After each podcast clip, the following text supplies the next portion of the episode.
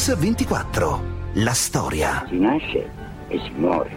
Quando si muore per destino è una cosa naturale. Quando uno viene ucciso è rubato.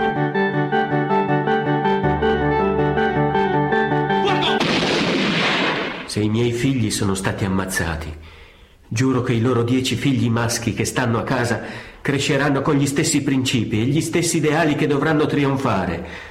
In caso contrario, è meglio morire. Sono le parole di Alcide Cervi, padre dei sette fratelli Cervi, Gelindo, Antenore, Agostino, Aldo, Ferdinando, Ettore e Ovidio, fucilati a Reggio Emilia il 28 dicembre del 43 perché partigiani.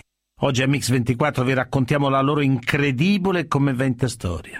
Una delle pagine più tragiche della storia dell'occupazione tedesca in Italia, ma anche l'epopea di una famiglia contadina che accompagna tutto il Novecento italiano. L'anziano padre Alcide è l'unico sopravvissuto alla strage e ha deciso di raccontare la storia dei suoi figli alle generazioni successive nel libro di memoria I miei sette figli.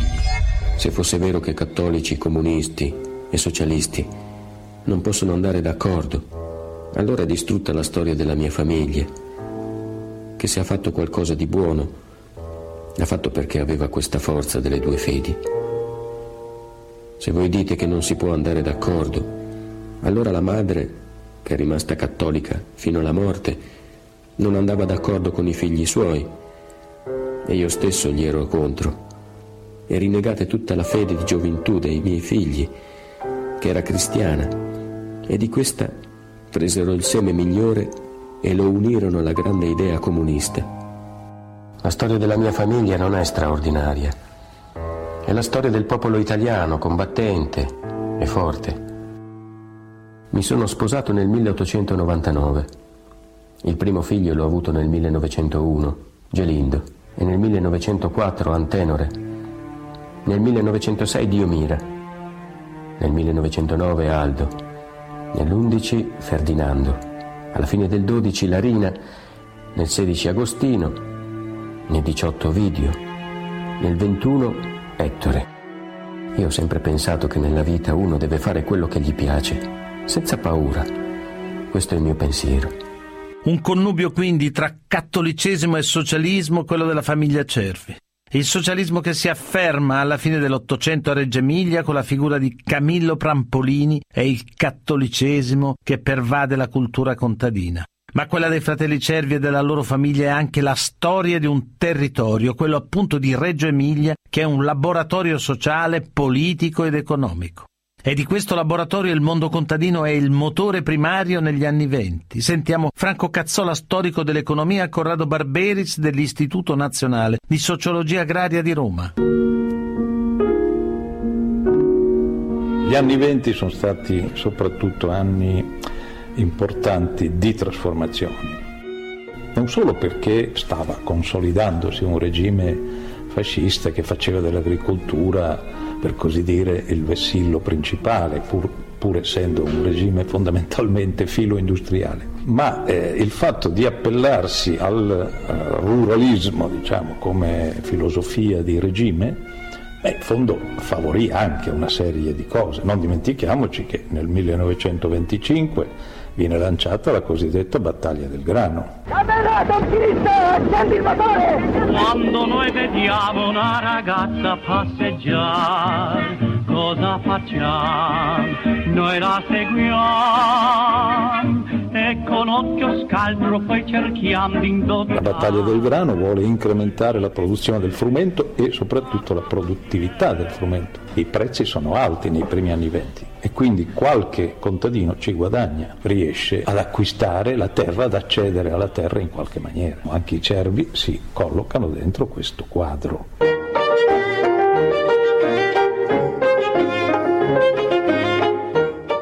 Agrari avevano aiutato Mussolini ad andare al potere, ma Mussolini con la famosa politica di quota 90 impose che la terlina dovesse essere cambiata non più a 120 o 130 lire come avveniva, ma soltanto a 90 lire. Voleva dire che gli agricoltori quando esportavano pigliavano 90 lire invece di 120-130, mentre gli industriali quando importavano carbone o altre materie energetiche, il petrolio che allora cominciava a essere anche importato, invece di pagare 120 pagavano solo 90. Quindi il fascismo aveva creato una politica di diciamo, danneggiamento de, classe, della classe agraria tradizionale a beneficio dell'industria.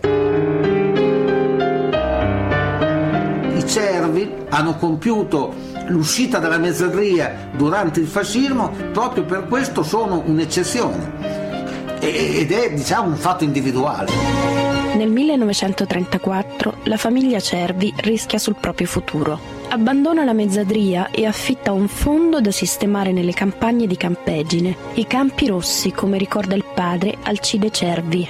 Erano 200.000 metri di campo da sconquassare, tonnellate di terra da spostare, e mentre si scavava e si colmava, bisognava dare alla terra la pendenza giusta per far scorrere l'acqua senza intoppi. Poi quando tutto fu livellato, non ci fermammo neppure a guardare la terra liscia e para, che bisognava fare i canali di scorrimento, innestate i collettori. Da allora tutti i contadini della zona impararono a livellare. E oggi nel Reggiano non si trovano più appezzamenti a gobbe e buche.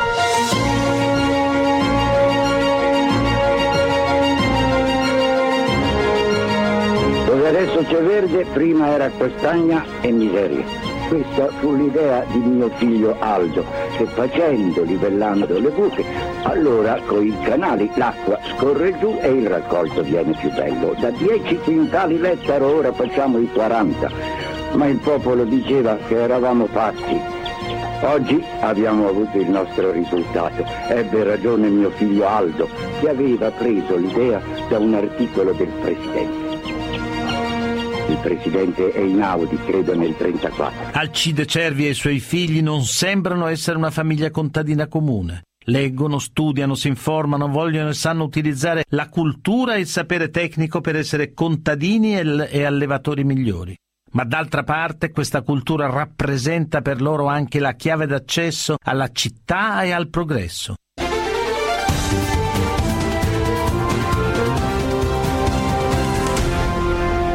Mix 24. La storia. Rieccoci su Radio 24 con la storia della famiglia Cervi, una storia di eroismo e resistenza, ma soprattutto la storia di un padre, Alcide Cervi, e dei suoi sette figli uccisi tutti e sette dal regime fascista, perché partigiani. Sarà lui negli anni a venire a mantenere vivo il ricordo e la memoria di questa storia. Sentiamo le sue parole tratte dal suo libro I miei sette figli. Bisognava lavorare più con la testa e convincere con la cultura politica più che con la propaganda. Così pensarono di fare una biblioteca. Approfittarono del fatto che i fascisti allora si davano arie da intellettuali e che il regime aveva detto di creare biblioteche nei comuni.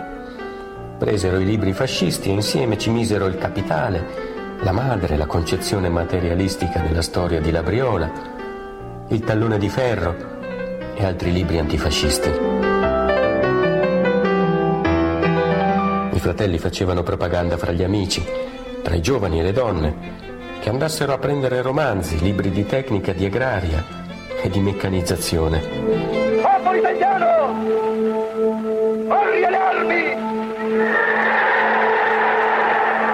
E dimostra la tua tenacia! Tuo coraggio, il tuo valore. Ma la lettura di libri proibiti, libri di economia, di storia d'Italia, diventa presto una forma di opposizione al regime. Durante la leva, uno dei sette fratelli cervi, Aldo, finisce in carcere per aver ferito un sergente. Un'esperienza importante. Ce ne parla la storica Eva Lucenti. Aldo torna dal carcere con i valori legati al comunismo, conosce Gramsci in carcere a modo di confrontarsi e trova nel comunismo quei progetti, quei valori che la famiglia stava già conseguendo praticamente, cioè voleva il miglioramento per il popolo e il popolo che riuscisse a guadagnarsi da solo il, bene, il benessere, ma anche la capacità di decidere, quindi non più le decisioni prese dall'alto, ma le decisioni che venissero dal basso. E questo già succedeva nella famiglia. Questa fu la scoperta folgorosa. Se otto contadini di Praticello, di fede cristiana, si erano messi sulla strada che in Russia ha portato al socialismo, è segno che c'è una legge e che è matura coi tempi. E tutti hanno il cuore verso questa legge, anche se non lo sanno. Noi contadini queste cose le capiamo bene. E allora capimmo pure che il socialismo eravamo noi e che anche noi eravamo un po' l'Unione Sovietica. CID sentiva molto il concetto di patria, però non era più la patria cervi, a cui i cervi credevano, a cui molte famiglie emiliane credevano. La, L'Italia che stava andando in guerra non era più l'Italia che avrebbe voluto la famiglia Cervi o le campagne emiliane. Aldo Cervi, uno dei sette fratelli Cervi, non si limita più a leggere di comunismo e socialismo, ma inizia a organizzare con qualche amico una cellula per opporsi al regime fascista. Sentiamo prima lo storico Luciano Casali e poi di nuovo le parole di Alcide Cervi. La vera preparazione politica Aldo e gli altri ce l'hanno quando arriva Lucia Schalz. È lei che è preparata politicamente, è lei che col teatro sociale è attiva, è di lei che ho scoperto in archivio lettere fin dall'inizio degli anni 30, in cui propaganda del Partito Comunista e propaganda idee sovversive in abbondanza. Quindi c'è una linea, c'è una conoscenza, c'è un contatto, c'è un filo diretto. Ma insomma, questa Lucia Sarzi non è mica una matta che fa propaganda solo quando recita. È una persona seria. Fa parte del movimento clandestino. È collegata col centro. Capito? Noi fino ad oggi abbiamo lavorato da soli, alla buona. Ma ci vuole altro per smuovere le cose. Il teatro Sarzi era diventato una base di lotta. Lì ci si davano gli appuntamenti politici. Lì si fermavano i compagni che venivano da fuori. Lucia ha pane per i suoi denti. E ogni notte si stampano manifestini con Evviva l'Armata Rossa e con parole d'ordine contro la guerra. Poi i miei partono in bicicletta verso Reggio e li appiccicano sui muri della città. Intanto l'unità è richiesta come il pane. Il lavoro diventa quello di una grande tipografia presero contatti con eh, le officine reggiane per insistere che gli operai subillassero i lavori, per cui Aldo diceva in cambio di qualcosa che ti do da mangiare, tu mi porti tot proiettili oppure questo macchinario lo smonti, mi porti il pezzo a me. È chiaro che molti operai avevano paura, non erano tranquilli, però molti un po' per necessità, un po' perché avevano bisogno di qualcuno che lo spingesse a fare, lo facevano, quindi era una forma di boicottaggio. Così la storica Eva Lucenti. Il 25 luglio 1943 il Gran Consiglio del Fascismo sfiducia il governo Mussolini. Il ricordo di Alcide Cervi. Facciamo subito un gruppo di contadini e andiamo a Reggio. Per la strada tutti si aggiungono e la colonna diventa un popolo. Ognuno sembrava che aveva vinto lui e questa era la forza, ci sentivamo tutti capi di governo. E il 25 luglio ci fu contentezza grande. Si fecero comizi improvvisati, manifestazioni, brindisi, allegria.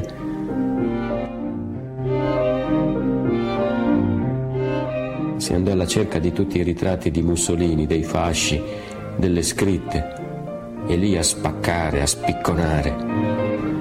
Ma l'Italia è ancora in guerra. Il governo non può tollerare le manifestazioni di pace. Così le officine reggiane si bagnano del sangue degli operai. Ordine! Puntate! Fuoco! Fuoco! Un rumore che spacca l'aria, fumo rosso, gli operai si buttano a terra, scappano dietro agli alberi. Mio nipote rimane acquattato con i compagni suoi, fermi, fermi come lui sul selciato, e guarda senza alzare la testa i corpi vicini. Quello che gli volta le spalle sta sul fianco, ha sulla tempia un buco di sangue. Un altro amico suo, un operaio giovane, sta col viso verso il cielo e chiama fievole Mamma, mamma. E la gente era divisa. Chi aveva la faccia scura di persona che sapeva quello che stava per succedere. Chi gridava all'armistizio come fine delle sofferenze e chi gridava alla pace.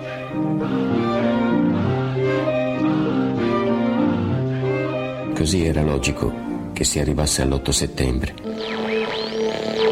Il governo italiano, riconosciuta la impossibilità di continuare la impari lotta contro la soverchiante potenza avversaria, nell'intento di risparmiare ulteriori e più gravi sciagure alla nazione, ha chiesto un armistizio al generale Eisenhower. Mentre la fine del ventennio fascista vede nascere la Repubblica Sociale di Salò, centinaia di soldati italiani spaesati cercano rifugio nelle case dei civili. Per i sette fratelli Cervi è arrivato il momento di agire. La loro prima azione militare è il sabotaggio di un traliccio dell'alta tensione che alimenta le infrastrutture militari della zona. Per loro è una prova generale, ostacolare la gigantesca macchina bellica nazifascista è possibile, si può fare. Il passo successivo è inevitabile, unirsi ai partigiani in montagna. Sentiamo la storica Eva Lucenta e, e Mirko Zanoni dell'Istituto Cervi. Metti la giubba di battaglia,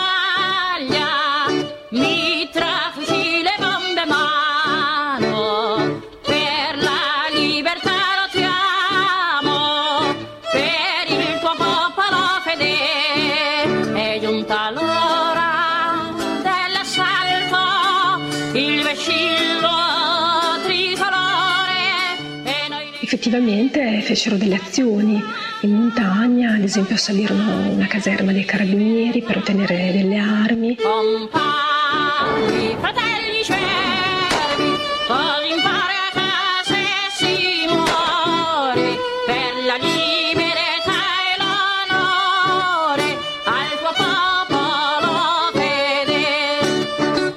È anche l'occasione per incontrare Don Pasquino Borghi, un prete antifascista che eh, da subito li accoglie e in qualche modo cerca di venire incontro a questa prima esperienza. Don Pasquino era un prete giovane, di idee moderne e patriota. Un ministro di Dio ha il dovere di aiutare quei perseguitati che sono fratelli in Cristo ed è dovere di ogni sacerdote assecondare i patrioti che difendono l'Italia.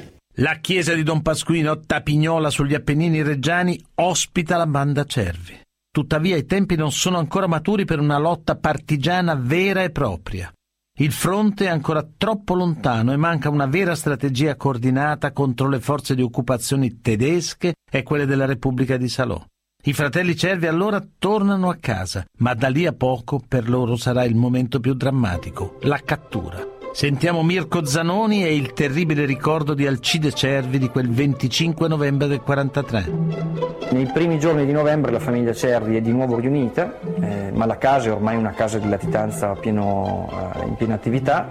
Ci sono eh, partigiani, antifascisti, soldati stranieri che vanno e vengono da questa casa e eh, qualcuno dice che era solo questione di tempo perché l'attività era talmente intensa eh, qui a casa Cervi che eh, non poteva non destare diciamo, le sinistre attenzioni da parte del- dei fascisti. Era il 25 novembre, una giornata fumanosa. Entrano nell'aia due autocarri. Poi ho saputo che erano venuti in 50. 50 uomini per prenderci. Si vedevano i fascisti armati fino ai denti. Sparano dai campi intorno alla casa. Altra non vediamo. Poi viene una voce forte dalla campagna. Cervi, arrendetevi! Siete accerchiati! Non avete scampo! I figli abbracciano le spose e dicono state tranquille, tutto si metterà bene. Vedrete, non è la prima volta che ci arrestano. Poi a Genoveffa tutti i figli le stavano intorno, chi le baciava i capelli, chi le mani, chi sul viso. E dicono arrivederci mamma, state tranquilla, vedrete, torneremo presto. avevano circondato tutta la casa, tutte le strade ferme che nessuno poteva passare. Veniva della gente che andavano a lavorare a Praticello e li fermavano, non si può passare. E dopo ci hanno portati via con due sarse, gli altri e tutti loro là, i fascisti che c'era e siamo andati a Reggio.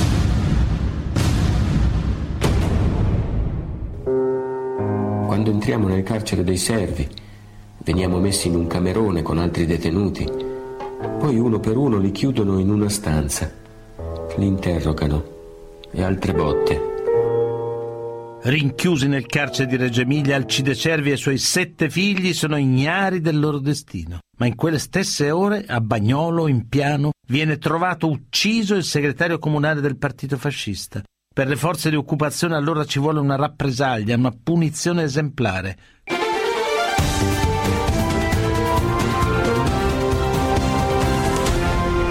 Mix 24. La storia. Rieccoci su Radio 24 con la storia dei sette fratelli cervi. Siamo negli anni della seconda guerra mondiale e i figli di questa modesta famiglia contadina di Reggio Emilia diventano protagonisti della resistenza. Dopo una serie di azioni sovversive contro le forze di occupazione nazifasciste, i fratelli cervi vengono tutti arrestati. Eva Lucenti, storica. Pare ci sia stata una riunione notturna, mm, molto veloce, l'hanno chiamato il tribunale speciale. Si decise di, di uccidere i sette fratelli per rappresaglia.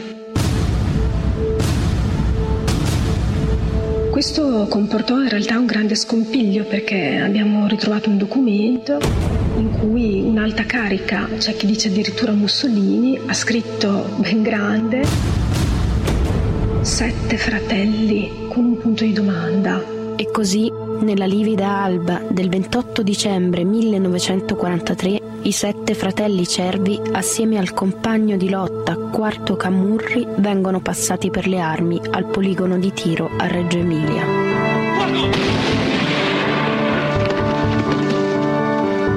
In realtà la fucilazione dei fratelli cervi, oltre che un atto di barbarie, si rivela anche essere un errore politico. Colpire un'unica famiglia, uccidere tutti e sette i figli maschi in un colpo solo è un gesto enorme, perfino per la Repubblica Sociale, che in quelle settimane spera ancora nella legittimazione e nel consenso.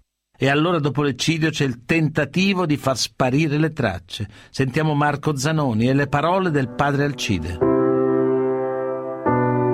Tutta la procedura di eh, sepoltura dei cervi dopo la fucilazione eh, è avvenuta nel silenzio più totale e eh, diciamo al, al, alla larga da occhi indiscreti. Non avevo capito niente e li avevo salutati con la mano. L'ultima volta, speranzosa, che andavano al processo. Loro sapevano, ma hanno voluto lasciarmi l'illusione e mi hanno salutato sorridendo. Con quel sorriso mi davano l'ultimo addio. Maledetta la pietà.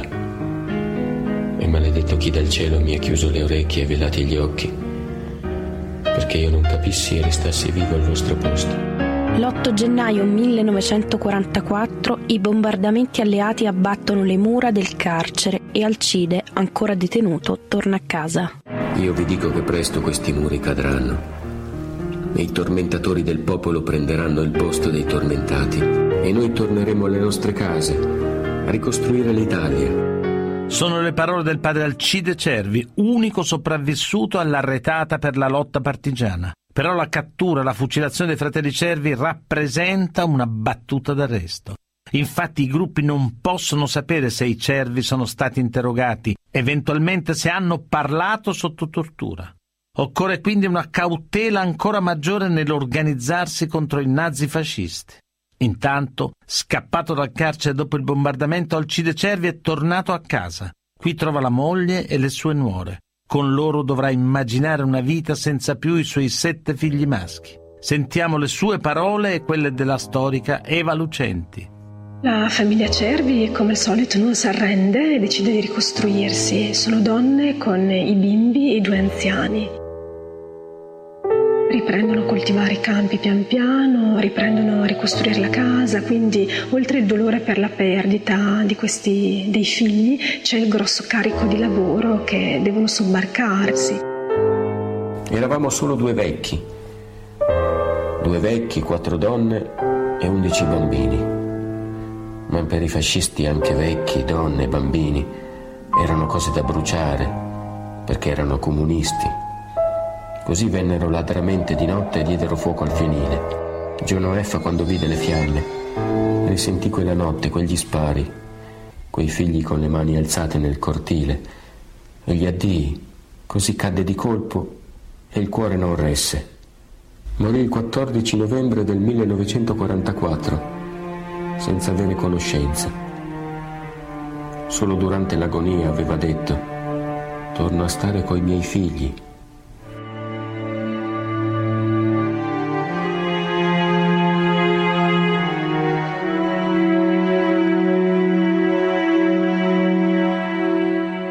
Certamente vedere una famiglia che rinizia di nuovo da capo, con energia, con forza, sebbene con un carico di nipoti notevole e di pari passo con l'Italia che sembrava si stesse effettivamente ricostruendo dalle basi che venivano dalla resistenza che questa famiglia portava avanti, eh, faceva rabbia ed era una, una minaccia per dire insomma dovrete, cioè, to- torneremo. Noi risorgerà la nuova Grazie al consistente contributo della resistenza locale, gli alleati liberano Reggio Emilia il 24 aprile 1945 e solo il 25 ottobre del 45 è possibile riportare i cervi alla loro terra, all'interno del cimitero dove ancora oggi risiedono nella tomba monumentale. Sentiamo lo storico Luciano Casali e Corrado Barberis dell'Istituto Nazionale di Sociologia Rurale. In Emilia la resistenza è stata effettivamente un fenomeno di massa ed è stata talmente di massa che anche quando ne scriviamo non possiamo evitare di essere retorici, perché eh, per quanto cerchiamo di limitare la descrizione appare eh, impossibile che abbia avuto tale partecipazione popolare. E quindi quel mondo che gravita attorno ai fratelli cervi che ospitano in casa una internazionale di americani, inglesi di, di, tutte le parti, in cui tutti i contadirettori sono dalla loro parte, è quello che diventerà il mondo emiliano della resistenza a partire dall'estate 1944. Nel gennaio del 1947 eh, Di Nicola va a Reggio Emilia a consegnare le sette medaglie d'argento a valor militare, ma è una data particolare perché appunto è il 150 anniversario della nascita della Repubblica Cisalpina e della nascita della bandiera tricolore ed è praticamente la prima manifestazione di massa che viene creata dopo appena nata la Repubblica, la Repubblica Italiana è nata da sei mesi. Al centro di questa manifestazione vengono messi i fratelli Cervi. Visita di Einaudi ai Cervi mi pare che avvenga nel 53. L'abbraccio fra Einaudi e il vecchio Alcide è stata la fondamenta del mito dei cervi. Ecco, il mito dei cervi senza Einaudi non avrebbe potuto attecchire perché Einaudi ha fatto fare il salto da fatto politico a fatto nazionale visto quello che c'era di positivo per il nostro paese, per la nostra eh, civiltà italiana nel comportamento dei fratelli Cervi. In un certo senso può anche aver insegnato Einaudi agli italiani a non aver paura dei comunisti. Certamente ha fatto dei fratelli Cervi degli eroi italiani e non degli eroi di partito. Il mito dei fratelli Cervi cresce progressivamente, tanto che nel 1955 si decide di raccogliere le memorie del vecchio Alcide. Ne scaturisce un ritratto struggente e vivo da consegnare come verbo prezioso alle generazioni future. Quello dei fratelli Cervi diventa ben presto una storia simbolo del coraggio e del riscatto di un paese contro l'oppressione e la dittatura. Il ricordo di Ugo Benassi, ex sindaco di Reggio Emilia, è lo stesso Alcide Cervi. I miei figli l'hanno sempre saputo che c'era da morire per quello che facevano, ma hanno sempre continuato a farlo, come il sole che fa il suo arco in cielo e non si ferma neanche davanti alla notte.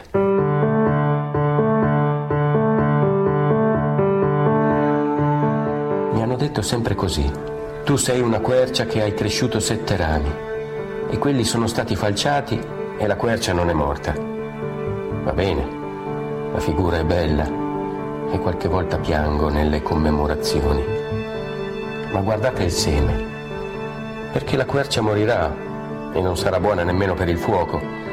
Se volete capire la mia famiglia, guardate il seme. Il nostro seme è l'ideale nella testa dell'uomo. Io sento ancora proprio la commozione e la gratitudine per questa famiglia, non soltanto perché si sono sacrificati in sette per la libertà del paese, una libertà che ci scordiamo troppo spesso che non ce l'ha regalata nessuno, l'abbiamo conquistata proprio. A Reggio sono stati 680 le ragazze e i ragazzi che sono morti per la libertà e migliaia di partigiani. Il 27 marzo del 1970 muore il vecchio Alcide. A Reggio Emilia una folla commossa lo saluta per l'ultima volta. Così le parole di Alcide Cervi e quelle del poeta Salvatore Quasimodo.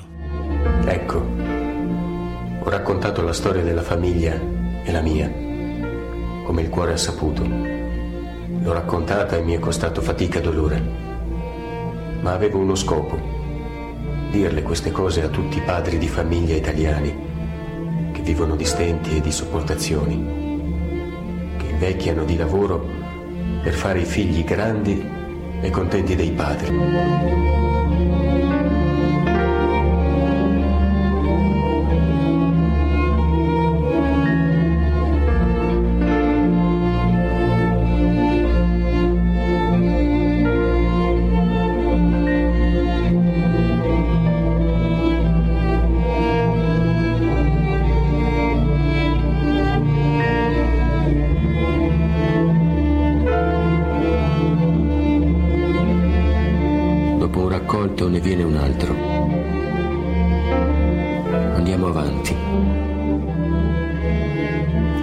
Si schiarisca. Che sull'Italia torni la pace e la concordia. Che i nostri morti ispirino i vivi. Che il loro sacrificio scavi profondo nel cuore della terra e degli uomini. Allora sì, mi sarò guadagnato la mia morte e potrò dire alla madre dolce e affettuosa, alla sposa mia adorata, la terra non è più come quando c'eri tu. Sulla terra si può vivere e non solo morire di crepacuore. E ai figli dirò, l'Italia vostra è salva, riposate in pace, figli miei. Scrivo ai fratelli Cervi, non alle sette stelle dell'Orsa, ai sette emiliani dei campi. Avevano nel cuore pochi libri, morirono tirando dadi d'amore nel silenzio. Non sapevano soldati, filosofi, poeti di questo umanesimo di razza contadina. L'amore, la morte in una fossa di nebbia appena fonda. Ogni terra vorrebbe i vostri nomi di forza, di pudore, non per memoria, ma per i giorni che strisciano tardi di storia, rapidi di macchine di sangue.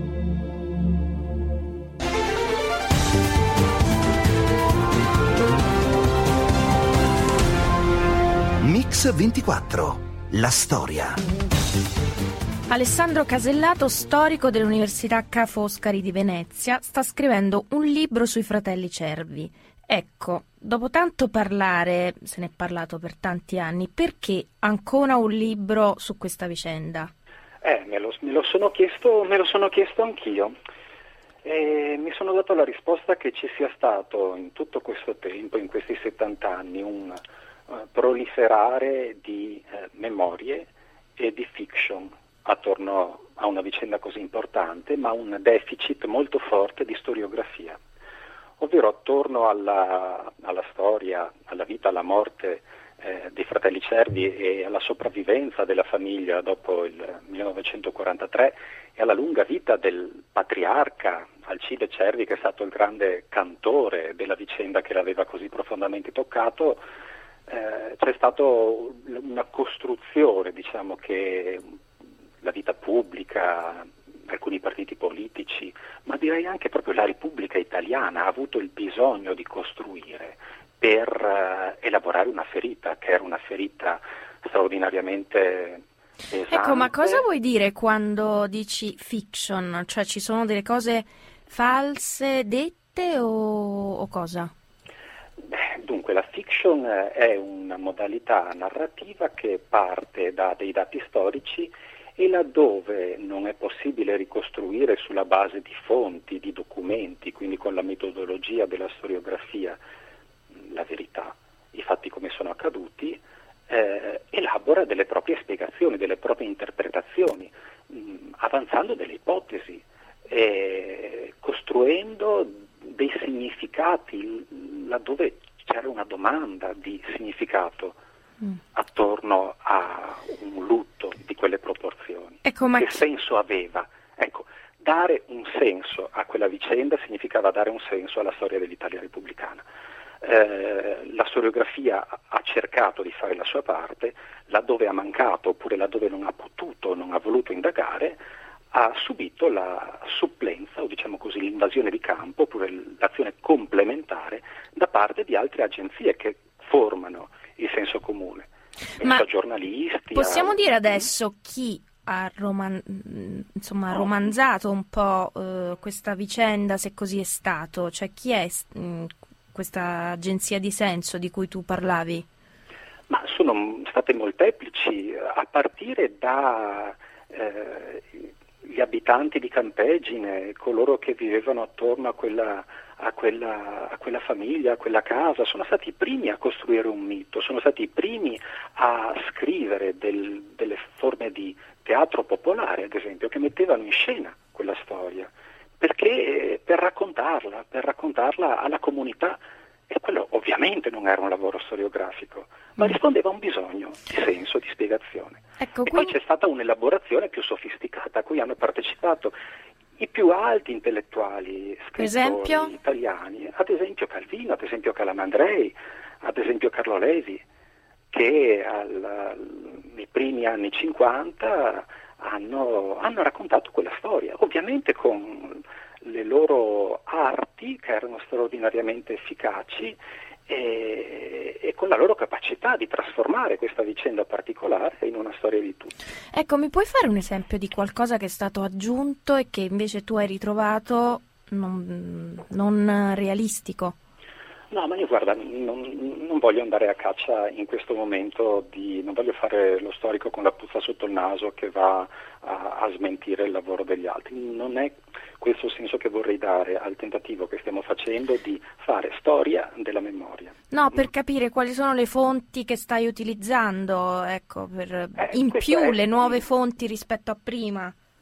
Ehm, diciamo, mh, non è che ci siano delle fonti nuove che smentiscono le interpretazioni che sono da- state date successivamente. Molto spesso le interpretazioni che sono state date successivamente eh, riescono a colmare con eh, diciamo, il lavoro di fiction quelli che sono dei, del- eh, dei buchi, delle zone grigie, non, non coperte da dei documenti che lo storico può eh, sventolare e dire è successo sicuramente così. Eh, la vita delle persone, la vita delle comunità, la vita del- delle nazioni è purtroppo, o per fortuna, è fatta così. Di Quindi diciamo ci sono delle cose su cui non c'è certezza, ecco. su cui non eh. c'è certezza. C'era Cesare Garboli che diceva che la vita di una persona non sta mai nei fatti, nel che cosa è accaduto, ma sta nelle modalità, nel come cioè quei fatti furono vissuti. Eh, eh, lo storico diciamo, eh, è abituato a cercare di capire il che cosa, eh, ma poi deve affidarsi diciamo, a, a- a ipotesi, a congetture molto spesso per interpretare come i fatti sono stati vissuti e Certo. quindi nel capire le motivazioni Certo. delle persone. Comunque è stato un episodio tragico, quello dei fratelli Cervi, simbolo della resistenza, questo è certo. Però possiamo dire che c'è tanta retorica, si può usare questa parola retorica su di loro?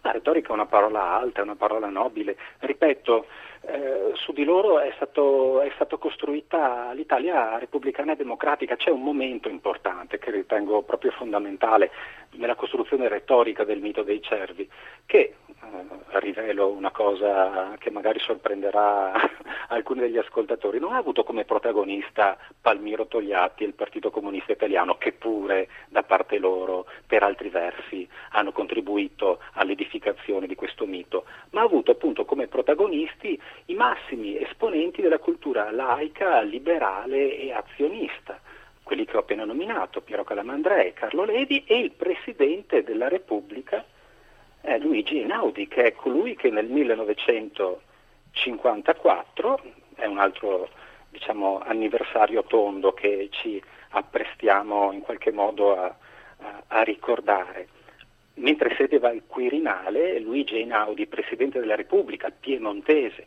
liberale, studioso di economia, accoglie il vegliardo sopravvissuto, Papa Cervi, Mm, certo. vecchissimo, e accoglie questo contadino di Campeggine e gli stringe la mano. È un gesto notevole, è un gesto notevole per- che segna proprio il tentativo dell'Italia repubblicana di andare oltre quello che era stato lo Stato liberale precedente, no? dare accoglienza al mondo contadino, al mondo delle campagne, che aveva avuto la, la possibilità di, di entrare nel discorso pubblico nazionale grazie alla resistenza, grazie anche alle morti come quella simbolica dei fratelli Cervi. Chiarissimo. Comunque, l'hai detto eh, anche tu, resta il fatto che Togliatti o comunque il Partito Comunista da- mh, si appropriarono di questo racconto per contrastare per contrastarne un altro, il- quello del triangolo della morte, cioè la storia degli omicidi compiuti dai partigiani contro i fascisti. Questo è un aspetto della verità. Ah, penso che, che sia un aspetto della verità, senz'altro. Mm, Diciamo, la, la resistenza in Emilia-Romagna è stata anche, eh, forse più che nel resto del paese, in maniera insomma, molto, molto forte, una guerra civile che come tutte le guerre civili non si è eh, conclusa nel momento in cui è stata dichiarata la pace, ha avuto de- de- degli strascichi, come sappiamo, per, per mesi, dopo il 1945, dopo il, dopo il 25 aprile, si è intrecciata anche a una lotta di classe eh, che una parte della resistenza comunista ha pensato di portare avanti appunto anche dopo il 25 aprile. Eh, e quindi eh, su questa vicenda a sua volta è stata costruita un'altra retorica, una controretorica, quella del, del triangolo della morte e il Partito Comunista senz'altro ha colto l'occasione attraverso questa vicenda simbolica per far vedere che diciamo, i morti c'erano da una parte e dall'altra e che Ecco, spieghi meglio perché forse gli ascoltatori lo vogliono sapere che cos'è il triangolo della morte, cosa si intende per storia del triangolo della morte.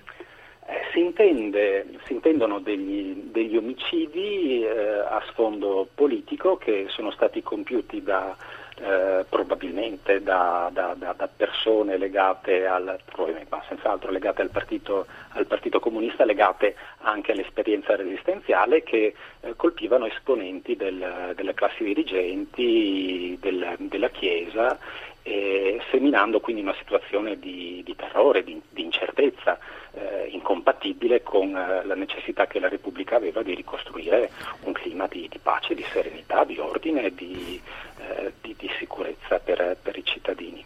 Ecco, dopo tutto questo che abbiamo detto, oggi si può parlare di resistenza al di là di, due, di questi due racconti retorici, no? Abbiamo visto un po' da una parte e un po' dall'altra. Eh, io ripeto, diciamo, la retorica non, non la vedo come una cosa in sé negativa, la retorica va storicizzata, la memoria eh, fa parte della vita delle collettività, noi non possiamo vivere eh, senza memoria, senza passioni, la memoria alimenta delle passioni, dei sensi di identità.